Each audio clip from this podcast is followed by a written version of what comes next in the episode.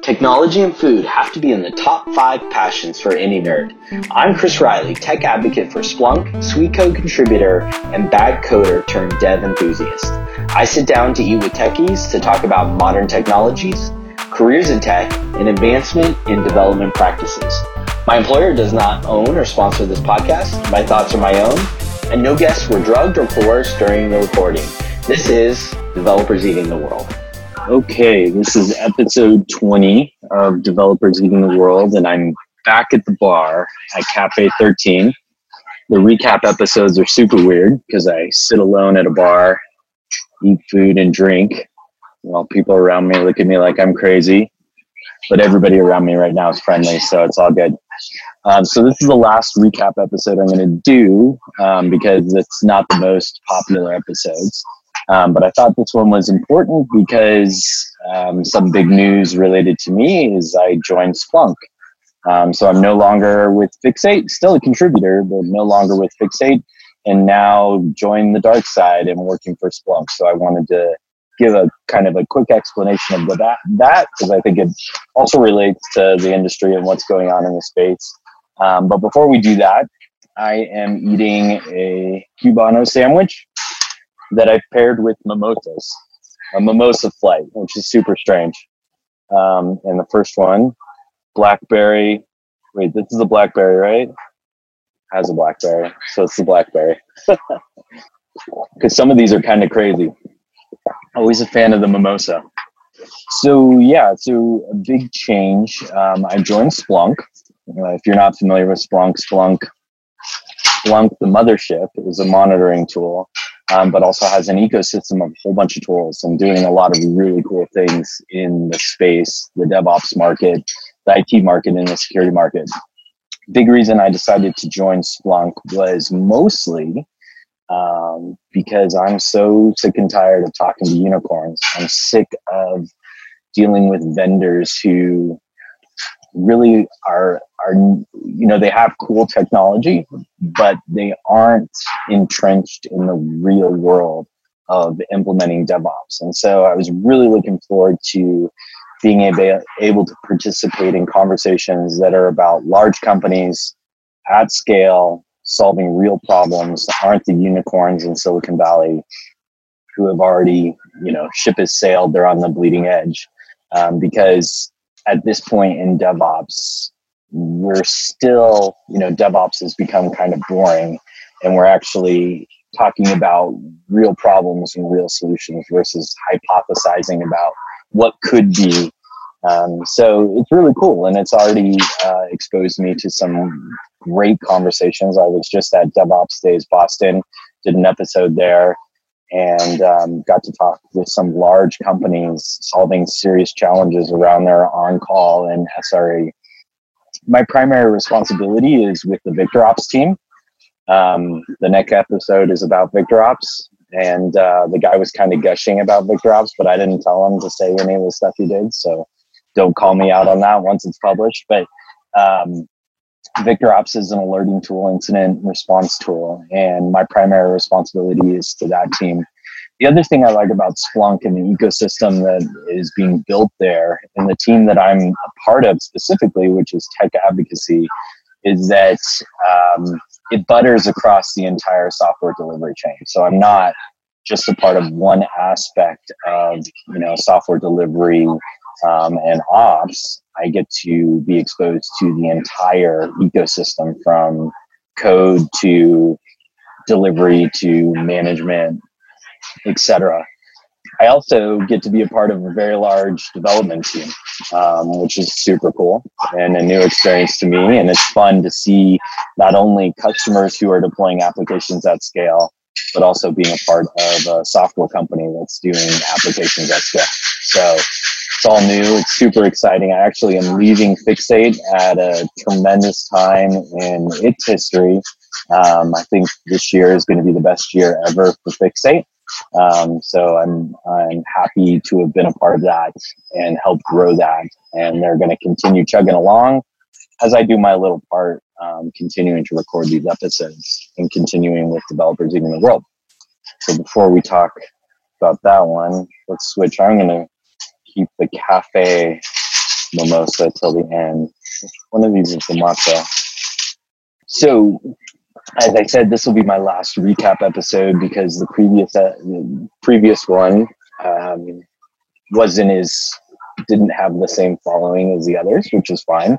Um, I'd much rather be having the conversations than awkwardly sitting alone at a bar drinking mimosas and eating cubanos as well.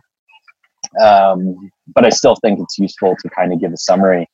And the last 10 episodes got more into tactics, which was great, but I'm still tremendously surprised that most of the conversations are around career and lifestyle, work life balance related to being a developer, cloud engineer, uh, in in DevOps versus the tactics. And I I think that part of that is because if you're a techie, you're a tinker. So the tactics are kind of like, you know, that's just part of the job. You're always learning new code, you're always learning new processes, techniques, and that's fun. Most of the time, it's fun. Um, the part of the job that, that is most disturbing and challenging for most people is how it relates to their lifestyle. And also, as we talk about new practices and so forth, those impact people's career development more than it impacts, you know, the day to day of their jobs. So thinking about, you know, are they going to move from QA to DevOps? Are they going to know, what are they going to focus on next to advance their careers? Because it's extremely challenging job market. Uh, and although there's a lot of opportunities as more enterprises come online and embrace digital transformation, ooh, I said digital transformation, my God. Um, embrace digital transformation and modern development techniques, it's still really a highly saturated job market and very demanding and so um, I think that's kind of cool being you know involved in the career side of it and the work life balance. Um, had fun talking about you know legacy technologies and so forth. And going forward, I hope to do more and more episodes at events. Um, if I can figure out video, that'd be great. Otherwise, there's only going to be two videos, and that's going to be this recap and the one before it. Um, but if I can't, you know, I'm going to continue to focus on the events, real people doing real things, and you know, exploring the depths of DevOps development and modern um, practices. So I look forward to that. Um, heading to Puppetize here soon. Going to be at reInvent. Going to be Ignite. It's my new role. I get to travel a lot, which is super awesome because my favorite part of technology is talking about it. I'm not very good at doing that, so I get to just talk about it a lot. So that'll be really good. And uh, unfortunately, trade show food is not very tasty, but um, at the same time, it's, it's one of the best ways. Debbie from Fixate just gave me a thumbs up for something. Um, one of the best ways to uh, connect with people. All right, so what's next on my list? So that was the garden mimosa. It's okay. Blackberry's the best so far. Matcha. I'm on the matcha train now. All right, so that mimosa kicks off what I want to talk about next, which is like common trends um, that I see going on. Like I said, DevOps has become kind of boring.